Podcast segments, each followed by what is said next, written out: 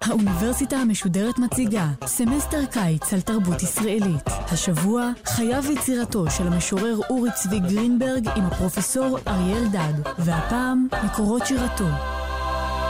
מקורות שירתו, בית אבא, בית אמא. בשיעור הראשון למדנו משהו על הביוגרפיה של אורי צבי גרינברג. על היותו חייל במלחמת העולם הראשונה והמהפך השירי שהתחולל בו לכתיבה אקספרסיוניסטית, ועל הרקע למהפך הפוליטי שחל בו, לאחר פרעות תרפ"ט, שדחף אותו להקים את ברית הבריונים ולחבור לתנועה הרוויזיוניסטית, תנועתו של ז'בוטינסקי. היום נכיר שורשים עמוקים ומוקדמים יותר, בית אביו ואימו. השיר "בזכות שלושה אבות" מנתח שלושה יסודות עמוקים באישיותו של אורי צבי, שהוא מזהה אותם בדמויותיהם של כמה מאבות השושלת החסידית שלו. כפי שמשה רבנו מזכיר בתפילותיו את אבות האומה, אברהם, יצחק ויעקב, שתכונותיהם, לעתים תכונות סותרות ומנוגדות, מוטבעות בנו, כך מסביר אורי צבי את תחושת האדנות וההדר המלכותי שבו, את הסערה הנפשית והזעקה שלו, ואת הבוז לכל רדיפה אחר חומרנות, את העוני האידיאולוגי שלו, בתכונות אבותיו. בזכות שלושה אבות קורא אוהד קנולר. צקון תפילה מלכותית של רבי ישראל מרייז'ין, גוף ספר תורה, גליליו בנעלי לקה. לעיני הבריות מסביב, אך נעלי לקה, בלי סוליות מתחת, בשלג. ותפילת יהודי ארי, רבי אורי מסטרליסק, שכלפיד האש הוא, שאינו שורף מלבושיו, ומסית אדום האדמה בשתי כפות רגליו, ורבי מאירל מפרומישלן, זה זהור העיניים, שבהיותו עוד נער התהלך ביום הדשוקה, והכיר בבהמות החיות, מי מהן כשרה ולמי תהא סרחה. ואשר לא נתן שתלון בביתו בלילה פרוטת נחושת יחידה, שבל תהא בינו ובין אלוהי העניים נקודת מתכת. אביו של אורי צבי, רב חיים אליעזר גרינברג, היה הרבי של קהילה חסידית קטנה בלבוב, אך שורשיו של אילן היוחסין החסידי של גרינברג מסתעפים ומזוהים מאמצע המאה ה-18, בדור הראשון אחרי מייסד החסידות הבעל שם טוב. הראשון ברשימתו של אורי צבי הוא רבי ישראל מריז'ין, או רוז'ין, תלוי מאיפה אתה בא, שהיה נינו של המגיד ממזריץ', תלמידו ויורשו של הבעל שם טוב. לשושלת ריז'ין הייתה מסורת כי הם מצאצאי בית דוד, והנהגתו של רבי ישראל מריז'ין עומדת בסימן מלכות. על נוסח התפילה שלו כותב אורי צבי צקון תפילה מלכותית. צקון מלשון לצקת. במידה הנכונה, לא בהתפרצות גועשת, לא בהשתפכות חסרת שליטה. יוצקים את שמן המשחה לראש מלך, יוצקים מטבעות במטבעה המלכותית עם המוניטין, קלסטרו של המלך או הקיסר, אבל גם יוצקים פלדה. הריז'נאי התפלל בעמידה זקופה, בדממה, בלא נענועים, ועטרת כסף על טליתו. רבי ישראל מריז'ין הושלך לכלא ברוסיה הצארית, כנראה בעקבות הלשנה. אחרי שנתיים בכלא והרבה שוחד, הצליח לצאת וברח לתחום האימפריה האוסטרו-הונגרית, שם זכה להכרה, הקים חצר עם גינוני מלכות, נסע במרכבת פאר רתומה לשישה סוסים, ולבש בגדי פאר. הסיפור החסידי, כלי רב עוצמה להפצת החסידות, מספר עליו כי התהלך בנעלי לקה. לעיני הגויים מסביב. כלומר, להראות לגויים שגם בישראל יש גינוני מלכות, ולא כולם חלקאים ונדכאים, אך גם כדי לחזק את היהודים האביונים. הנה, גם לנו יש מלך, לא רק לגויים. אבל רבי ישראל מריז'ין הלך בנעלי לקה בלי סוליות, בשלג, כדי להזכיר לעצמו בכל רגע ורגע שלא יוהרה כאן, לא נהנתנות, שאנו בגלות. כי שלג בשירת אורי צבי הוא תמיד סמל לאדמת הגויים. המלכות האמיתית שלנו היא בארץ ישראל, ובשלג היפה הזה בגלות יישפך דמנו. אם להבדיל, בכנסייה הקתולית, הכומר, הבישוף, עד לאפיפיור, ממלא המקום על כיסאו של פטרוס ברומא, הוא נציג האלוהים בקרב בני האדם, בחסידות הכיוון הוא הפוך. הרבי, הצדיק, האדמו"ר, הוא נציג בני קהילתו כלפי שמיים. הוא מתפלל עבור אלו שאינם יודעים להתפלל. הוא נושא את תפילותיהם. הוא פועל בשמיים לביטול גזרות קשות. גופו ונשמתו מוקדשים לשליחותם. ואורי צבי, שהוא כאמור מזיגת תכונותיהם של אבותיו, נוטל ממנו את תחושת השלג שהיא אדמת הגויים תמיד, אך גם את הטלית המעוטרת ריבועי כסף, וגם בהיותו עני מרוד היה אורי צבי לבוש תמיד כותונת לבנה ועניבה. לא משורר בוהמיין פרוע שיער, כי אם במגבעת ובגינוני מלכות, כמו רבי ישראל מרישין. אב שני, רב אורי מיסטרליס, כשכינויו השרף, כלומר מלאך אש, אורי צבי קרוי על שמו, אור מלשון אש. אך שרפים הם גם הנחשים הארסיים במדבר, שהקשתם הפילה חללים רבים בישראל. אבל משנוצקה דמותו של הנחש במדבר, והיה לנחש הנחושת, הביא מרפא לכל רועיו. הנחש ממית והנחש מחיה. ובתרבויות רבות הנחש הוא סמל הרפואה, וכך אורי צבי. שיריו קשים, לעתים ארסיים, אך הוא בא לרפא, לתקן, להציל באזהרה מוקדמת והוראת דרך. תפילתו של אורי מיסטרליסק מתפרצת כהר געש, זועקת, מזעזעת יסודות האדמה, והוא כסנה בוער ואיננו עוקל, בוער ואינו שורף את מלבושיו, וכך אורי צבי, ששירתו היא שירת זעקה גדולה, וכן חייו כולם. נשמע קטע משיר הסיום שקורא אורי צבי גרינברג ובו הוא מדבר על יסוד האש בנפשו. הוא שליח מלכות שעודה בחזון אלוהים. אוכל אש, שותה אש, שר אש ואינו נופש. וגורל האש גם השר והשיר עד סוף אש. והאב השלישי, אותו מונה אורי צבי, בין אלו שמהם הוא נוטל את הגנטיקה ואת מקורות ההשראה, רב מאיר מפרומישלן, מהרביים העממיים והאהובים ביותר בחסידות גליציה. ושוב מביא אורי צבי סיפור חסידי, מעשה מופתים. לסיפור החסידי היה תפקיד חשוב, להפיץ מפה לאוזן את גדולתם ומעשיהם של הצדיקים, והיה לו משקל של הוכחה בכל ויכוח ובכל טיעון. אבא שלי, עליו השלום, כשהיה מלמד את השיר הזה, היה מדגים מהו סיפור חסידי כזה. מעשה בשני חסידים שנפגשו בפונדק, ובנוהג בעולם, מספרים מעשה מופתים על הרביים שלהם. הרבי שלי מדבר עם אלוהים פנים אל פנים. אומר אחד וחברו נרתע, מניין אתה יודע? מה זאת אומרת מניין אני יודע? הוא בעצמו סיפר לי, ענה המאמין הגדול. ואפשר שהוא משקר? פקפק החסיד השני. נו, וכי יעלה על דעתך שאדם שמדבר עם אלוהים פנים אל פנים ישקר?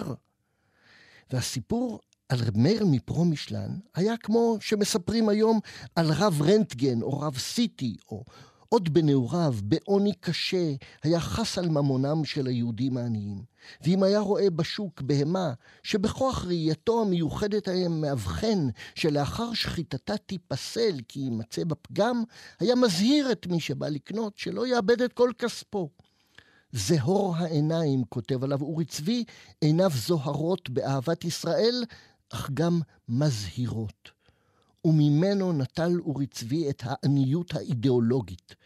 רב מרל מפרומישלן היה מחלק בו ביום לעניי הקהילה את כל כספי התרומות שהביאו לו חסידיו, כדי שלא תהא שום חציצה חומרית, נקודת מתכת או נחושת או כסף בינו ובין אלוהיו. כי כל רדיפת חומר משעבדת ומרחיקה את האדם מאמונה שלמה. ואורי צבי חי בעוני, שנים רבות על סף רעב ממש.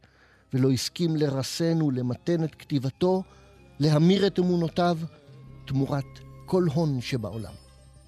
שלושה הם בי השליטים, בזמן ובמקום, זה בעל הדממה השקופה בנעלי לקה, מצווה תפארתו עליי, ועטרת טליתו על כתפיי וממתיק, בנעלי לקה וברגש השלג מתחת.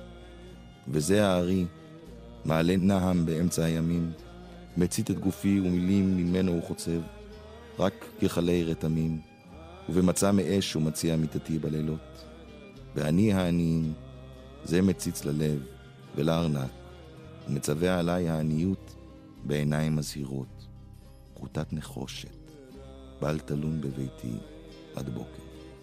שלושה יסודות בנפשו של המשורר, מלכות ואש ועניות, דחיית החומרנות, ובהם נפגוש שוב ושוב בשירתו. ומשושלת בית אביו לבית אמו. ואם לא באביו ממש, אלא באילן היוחסין שלו, עוסק המשורר בשיר בזכות שלושה אבות, בשיר בית אמי הוא עוסק בעיקר, באם ובביתה. ואולי לפני שנגיע אל האם הפרטית ואל הבית הפרטי, ניגע במשהו כלל אנושי, בביתו של אדם, האדם בכלל, בעולם בכלל. באחד משירי המופת של אורי צבי, ביתו של אדם, הוא כותב על הבית בכפר, שאינו אלא בקתה בין עצים, לצד נחל זורם, ואפילו הגדר שהבית הקטן הזה מוקף בה אינה חומה, אלא גדר זרדים, חלק מהטבע. הבקתה היא בגובה מצחו של האדם, מה שהיינו אומרים היום בגובה העיניים. והבית הזה והשוכנים בו שייכים זה לזה, ממשיכים זה את זה, כמו קן והציפורים שבו, שהם אורגניזם חי אחד. ניתוק מבית כזה, כמו ניתוק בכלל, הוא שורש הטרגדיה האנושית על פי אורי צבי. מהגירוש הקדמון מגן עדן, דרך הניתוק מרחם האם, משד האם, וכלה בעזיבת כאן ההורים, גם אם כפי שהוא כותב בשיר אחר, מוכרחים היינו ללכת, הניתוק, ובשיר ביתו של אדם, הניתוק מהבית בכפר, הוא שורש העצב והרוגז האנושי. אקרא קטע מהשיר. רק מי ששב אל הכפר לעת ערב, אל עציו הטובים בכל עת, אל חלקת שדהו, שהיא המשך פורה לבשרו, ואל בארו המכירה לו מימיו בנצנוץ. רק מי ששב בערוב יום אל הכפר ולא אל הכרך, הולך כשב למחוז חפץ, ולא כהלך גולה למלונו. הולך בשביל הנאמן, הרך לצעידה, כי הוא טוב. מטל, משמש, מנשמת שחקים, מצעידת ציפורים בו.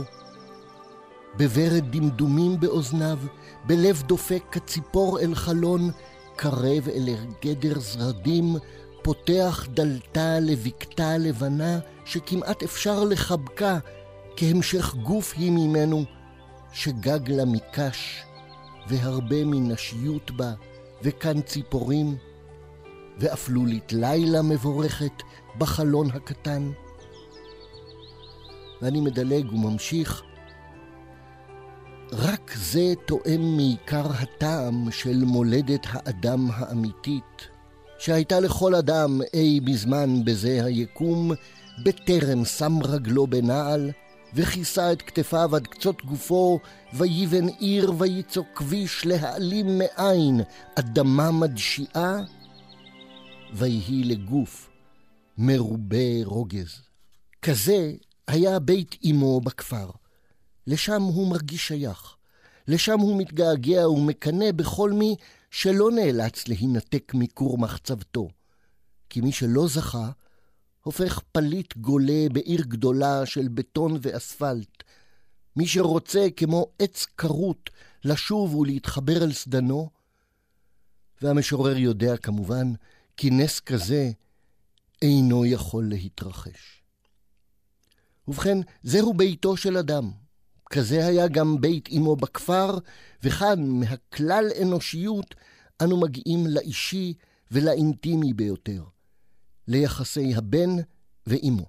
אבל, וזהו עוד קו מאפיין את השירים הללו שהוא כותב על אמו, האישי ביותר והאינטימי ביותר, משולב אצל אורי צבי גם בלאומי.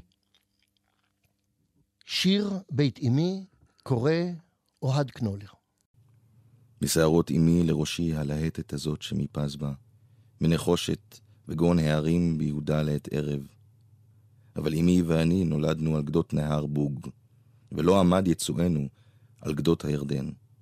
אבל במימי הבוג, שכה אהבנו לשחות בו, בתאוות חמד לריח ולצנעת מימיו, אמי ואני בם, טעמנו ירדן. השיר בנוי כציור שצבעיו מונחים בקפידה על הבד. אורי צבי הוא אדום שיער, ג'ינג'י לוהט, וכשהוא מתבונן באמו הוא יודע ממי קיבל את צבע שערו, אך גם היא בתורה ירשה את הצבעים, והם צבעי הזהב והנחושת של הרי יהודה לעת שקיעה. הציור בנוי צבעים לוהטים, חמים, ומספר סיפור שנקטע באחת במילה צורמת, לא שירית בעליל. אבל, כותב המשורר, אבל. אבל מה אני מספר לכם על הרי יהודה, הרי אמי ואני, וזהו מרכז כובד השיר, אמי ואני, הרי אנחנו נולדנו בגולה, על, על גדות נהר בוג. רגש אשמה כפול, לא רק על זה שלא זכה להיוולד בארץ, אלא גם על כך שהוא מתגעגע בכל נימי נפשו אל הנופים ההם, אל מחוזות הילדות. לא עמד יצואנו, כותב המשורר, היצוא המשותף לו ולאמו על כל משמעויותיו, גם החוויה הרב-חושית, תאוות החמד למים הקרירים, לריחם, גם זו באה לחזק את תחושת עומק הקשר עם אמו.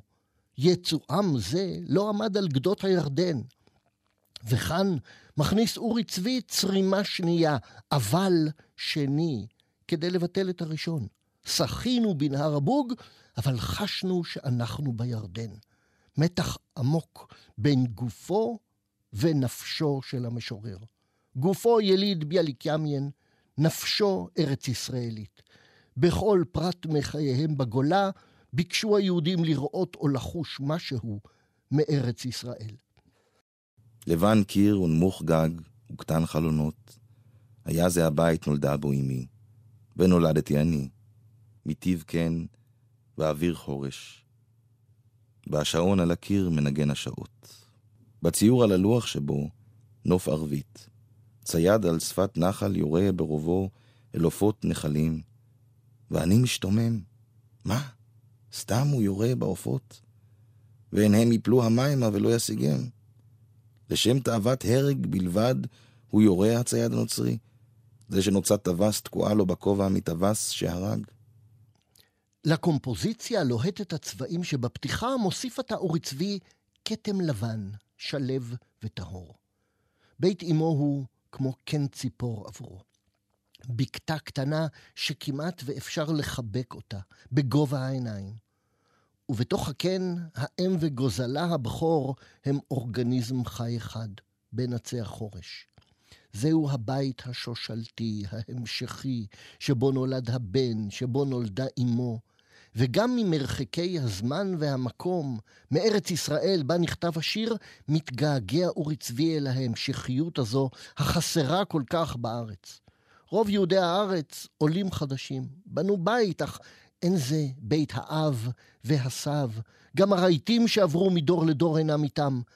הניתוק מההמשכיות, מהשייכות הזו, דוקר בנפשו, אף שהוא מבין היטב כי שם לא ניתן היה להמשיך.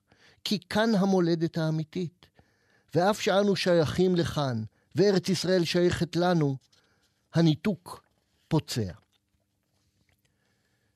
סוף המאה ה-19, בכפר במזרח אירופה, אין עוד חשמל, וכמובן לא רדיו או טלוויזיה.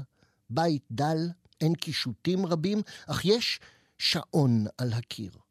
ובמרכזו תמונה בתוך תמונה, עיגול ספרות ועליו מיניאטורה. ציור נוף יער ונחל וצייד. השעון מונה את השעות על הקיר. את הזמן הקצוב שנותר לחיים היהודיים בגולה. ואם תאמרו שהרחקתי לכת בפרשנות משמעות השעון הזה שעל הקיר, הנה בא אורי צבי ומספר לנו מה רואה הילד בציור. צייד נוצרי יורה בעופות מים. ציד לא היה מקצוע או תחביב יהודי, הרי מה שניצוד בירי או בקשת ודאי בגדר טרפה, ואולי לא רק בגלל זה. מימי נמרוד גיבור הציד, שהשליך על פי אגדה את אברהם אבינו אל כבשן האש, דרך עשיו הצייד ועד ימינו, איננו ציידים. ולפיכך, הצייד הוא בהכרח נוצרי. והילד מתבונן בציור ומחשב מסלולי ירי וכיוון מעופה של הציפור, ומבין שהציפור תיפול למים. ובכן, סתם הוא יורה בה, לשם שעשוע רצחני. זה הצייד שנוצת טווס, שהרג, תקועה בכובעו לקישוט, כי זוהי תרבות אירופה בעיני המשורר. אסתטיקה בלי אתיקה. יופי רצחני. ולכן היהודים החיים בגלות, זמנם נקצב והשעון מונה אותו. וסמוכה אל הבית הכרה מימי הבאר, וקילון לה עדי לצמרות עצים. בם צפצוף ויבשת כוכבים, רכשוש ונצנוץ בעירה של מרים, שהיא גם בכנרת וגם בביליקנים. עיירה יהודית ירדנית על הבוג. פה הובלה אם אמי, פה הובלה גם אמי, בשיראים לבנים לחופה, והיו ככלות ירושלים בתומן וביופיין, בעוד הדביר על תילו והמלך בהר. אשרי עין ראתה מצעד זה לחופה. אשרי אוזן שמעה קלייזמרים במצעד, וירח עומד עליהם בנגיעה. ואוי, כי הוד זה שוב אינו למראה, דווקא ודווקא, על אדמת ירושלים. למים בשירת אורי צבי משמעות סמלית רבה. אבות האומה, אברהם ויעקב, עומדים בסימן נהרות. אברהם הולך נגד הזרם, במעלה הפרת, מאור כסדים לחרן, ומשם לארץ ישראל, ומשם אל הנילוס, וחזרה לארץ כנען. ויעקב חוצה את הירדן ועולה לפרת, לחרן, וחוזר דרך מעבר יבוק ומסיים חייו על הנילוס. ויצחק, הפסיבי והדומם, זה שאף פעם לא עזב את הארץ, עומד בסימן בארות שהוא חופר. ולבאר עבור אורי צבי משמעות אימהית ממש. עמוקה ואפלולית, מכירה את מימיה מן העומק, מהפנימיות, מן השקט. ואם הבוג הוא ירדן עבור המשורר, והצייד הוא נמרוד, סמל הגויות, וצבע שערות אמו הוא הרי יהודה בשקיעה, כך הבאר בחצר, בבילקמיין, היא בארה של מרים, שעל פי האגדה נדדה עם בני ישראל בכל מסעותיהם במדבר ובארץ ישראל, שקעה בכנרת, אבל גם בנפשו של המשורר. וגם במימי הבאר הזאת תואם אורי צבי טעם מימיה של ארץ ישראל. ושוב, צפה ועולה ההמשכיות שהיא המרכיב החשוב של הבית הקטן הזה. המשכיות ההיסטוריה היהודית כולה, אך גם הפרטית שלו. כאן הובלו אמו וסבתו לחופתן, ואינני יכול לקרוא הובלו בלי לזכור כי מכאן גם הובלו למותם, ביער או במחנות. אך אורי צבי מבקש לספר על יופייה של אמו ואם אמו, שהיו כמו כלות ירושלים ביופיין ובתומן. ואם תאמרו, המשורר נסחף קצת בנוסטלגיה שלו, וכי כל כלות ירושלים היו יפות?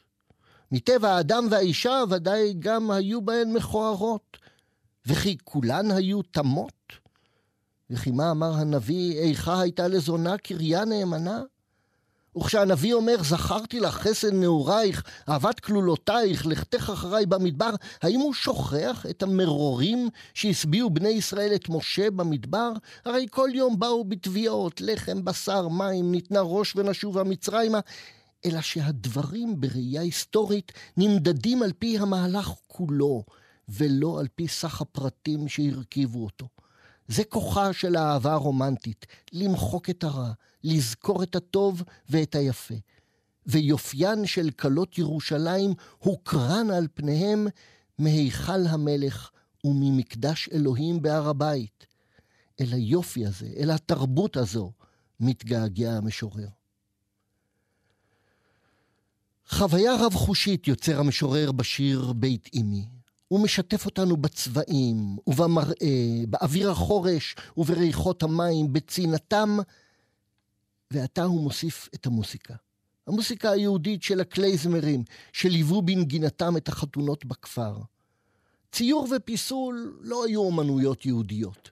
מאז האיסור על פסל ומסכה, אך דוד המלך ניגן והיה נעים זמירות ישראל, ובמקדש שרו הלוויים וניגנו בכלים רבים, ויהודים הצטיינו בנגינה ובמוזיקה, מפרקי חזנות דרך הניגונים החסידיים ועד לקלזמרים בשמחות, המוסיקה הייתה ביטוי עמוק לתרבותם.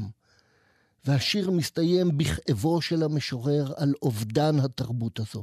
דווקא ודווקא. צרימה כפולה להכפלת תחושת הכאב של אורי צבי.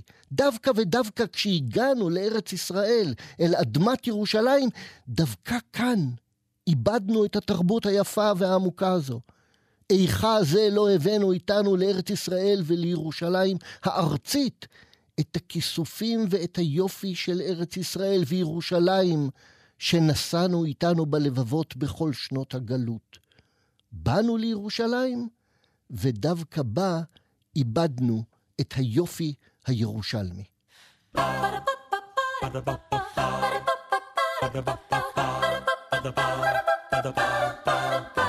האוניברסיטה המשודרת, סמסטר הקיץ על תרבות ישראלית. הפרופסור אריה אלדד שוחח על תקופת מקורות שירתו של המשורר אורי צבי גרינברג. הקראת שירים אוהד קנולר, עורכת נועה גולדברג, ביצוע טכני מיכאל בקלור ומוטי זאדה, מפיק אייל שחר, מערכת האוניברסיטה המשודרת מאיה להט קרמן וליאור פרידמן. האוניברסיטה המשודרת, בכל זמן שתרצו, באתר וביישומון אפליקציה של גל"צ וגם בדף הפייסבוק של האוניברסיטה המשודרת.